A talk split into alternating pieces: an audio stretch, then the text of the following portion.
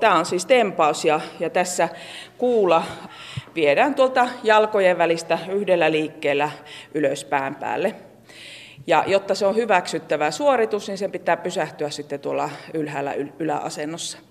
Ja kun tällä kisataan, niin, niin tuota, suoritusaika on 10 minuuttia. Sen 10 minuutin aikana tehdään niin monta hyväksyttävää suoritusta kuin vaan kerkee ja jaksaa.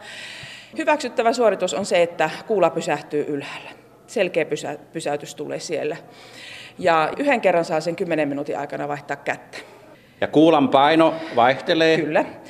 Se riippuu vähän missä kisoissa ollaan. Suomessa kansallisissa kisoissa kisaillaan lähinnä 16, no voi olla, että 12, 16, 20, 24, 28, 32. Ja miehet kisaa niillä isommilla kuulilla. Naisilla kansainvälisissä kisoissa on kaksi kuulakokkoa, 16 kiloa ja 24 kiloa. Mutta sitten esimerkiksi S, missä on sen 16 ja 24 lisäksi 20 kilon kuulakisat myös. Eli tämä oli tempaus, mitä tuossa äsken teit. No minkälainen on sitten työntö? Kuula on rinnalla ja se työnnetään sitten, ponnistetaan jaloilla ylös, käsi suoraksi ja, ja siinä täytyy tulla selkeä allemeno. Kun se työnnetään ylös, niin selkeästi mennään alle ja suoristetaan vartalo. Ja tässäkin kuulan täytyy pysähtyä ylös ja vartalon suoristua, niin silloin se on hyväksytty suoritus. Ja siinä myös 10 minuuttia aikaa tehdä ja yhden kerran saa vaihtaa kättä. Kolmas on sitten LC, eli rinnallevetotyöntö. Ja siinä kuula täältä jalkojen välistä vetästään rinnalle ja rinnalta sitten työnnetään samalla tavalla kuin työnnössä pään yläpuolelle käsi suoraksi ja vartalo suoristuu myös. Ja tätä voidaan tehdä samoin kuin sitä työntöä, niin myös kahdella kuulalla. Naiset on perinteisesti kisailu yhdellä kuulalla, ja vähän tuolla Itäblokin maissa on semmoinen, ja Venäjällä semmoinen, semmoinen ajatus, että se ei ole terveellistä naisille kilpailla kahdella kuulalla, vaikka oikeasti mitään tieteellistä näyttöä, eikä, eikä naisen fysiologia niin paljon eroa miehen fysiologiasta, etteikö voisi kisata myös kahdella kuulalla. Ja nyt se on pikkusen muuttumassa se perinne, että, että nyt on tullut näitä naisillekin näitä kahden kuulan kisoja. Ja muun muassa nyt oli MM-kisoissakin mahdollisuus kahdella 16 kilon kuulalla rinnalle vetotyöntöä, eli LCtä, naisten sitten kisata. Että se oli vähän semmoinen näytöslaji siellä.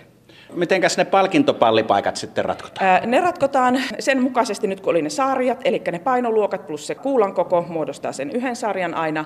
Ja siellä kuka saa eniten hyväksyttyjä toistoja sen 10 minuutin aikana, niin se aina voittaa.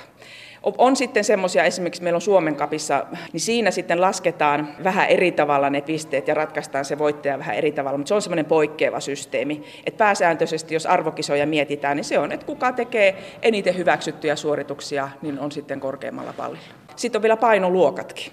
Samalla tavalla kuin painonnostossa, niin, niin tota, riippuu, että minkä verran painat, niin sen painon mukaan ja sitten sen kahvakuulan painon mukaan myös sitten tulee ne eri sarjat. Mikä tässä kahvakuulassa sinua viehättää? Tässä mua, mua viehättää se, että tässä niin kuin yhdistyy se voima ja lihaskestävyys. Ja se on semmoista niin kuin itsensä voittamista, että et, kyllä se on niin kuin se 10 minuuttia 16 kilollakin veivataan sillä 20, 21, 22 tahilla, niin kyllähän se on, niin kuin, se on melkein niin kuin kidutusta, mutta se on aina sitä itsensä voittamista. Ja mun mielestä tässä on ollut kiva se, että selkeästi on niin kuin, mitattavissa aina se työn tulos, että, että kun olet harjoitellut, sä voit lähteä kisoihin sitten katsomaan, että mikä se kunto on. Ja se mun mielestä se on niin kuin semmoinen palkitseva juttu.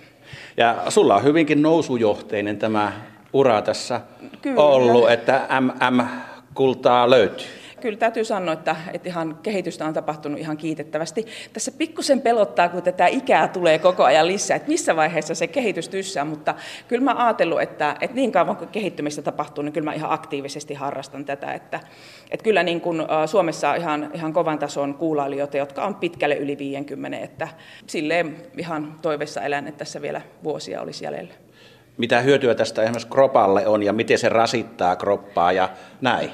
Tämä on hirveän monipuolinen. Tämä äh, rasittaa tosi monipuolisesti ja kehittää monipuolisesti. Ja positiivisessa mielessä? Kyllä, kyllä nimenomaan, että, että se sitä lihaskuntoa kasvattaa ja, ja myös voimaa. Tämä kasvattaa korvien väliä tosi paljon.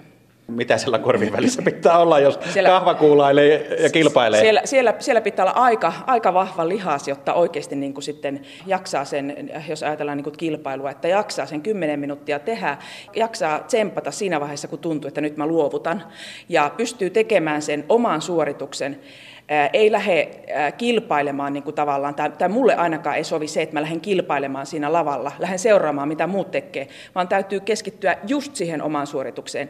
Ja siinäkin vaiheessa, kun tuntuu, että nyt sattuu liian paljon tai nyt en jaksa, niin täytyy vaan tsempata ja ajatella, että kymmenen minuuttia mä roikun vaikka hirressä, että mä jaksan tämän. Niin se, se on semmoinen, mitä ainakin itselläni on huomannut. Loppuun vielä se, että sä oot aika riskirehtori. Miten oppilaat sinun suhtautuu? Kyllä se on aika hyvä puheenaihe tämä, tämä kahvakuulakin sitten oppilaiden kanssa ollut, että siitä niin kuin juttua lähtee, että jos, jos lehdessä on vaikka joku uutinen ollut, niin mielellään oppilaat kommentoivat ja jos mä kisoissa käyn, niin sitten jutellaan siitä, että nyt mä oon lähdössä kisoihin ja sitten saattavat kysyä, että no mitenkä kisat meni.